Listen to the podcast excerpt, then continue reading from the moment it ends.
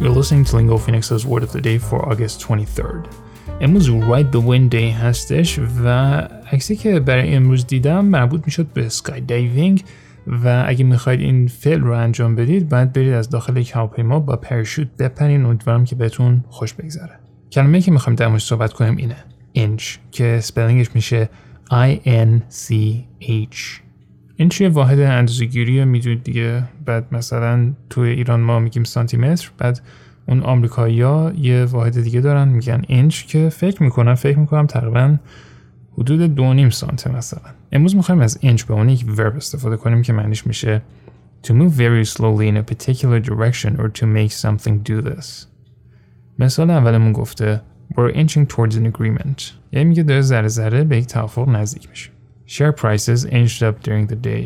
یعنی که می‌تونست بگه share prices inched higher during the day. که در مورد اصلا بازار بورس و این چیزاست. Residents watch the flames inch closer and closer. یعنی در مورد مثلا اینکه کالیفرنیا داره میسوزه یا نمی‌دونم یونان داره میسوزه یا ترکیه داره میسوزه این جمله ها می‌تونیم بگیم. چون خیلی ها واقعا خونهاشون توی مدت آتیش گرفت و خاکستر شد. مایک inched the bookcase into position. آقای مایک هم مثلا اینجوری یه دونه کیس داشته یه دونه کتابخونه داشته بعد خیلی هم ظاهرا سنگین بوده بعد داشته هی زور می‌زده که هلش بده اینچ به اینچ نزدیکتر به اونجایی که باید در نهایت قرار بگیره.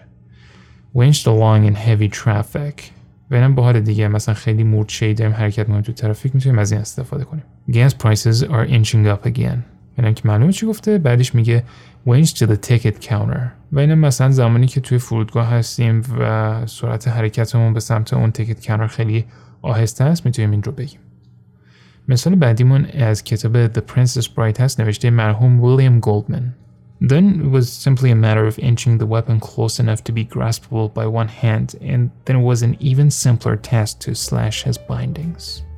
With the word of the day, I'm Mohammed Golpaigani. We love feedback. If you want to email us, our address is podcast at lingophoenix.com, or you can find me directly on Twitter and message me there. My handle is at Mongol Paigani. Thanks for listening, stay safe, and we'll see you back here tomorrow with a new word.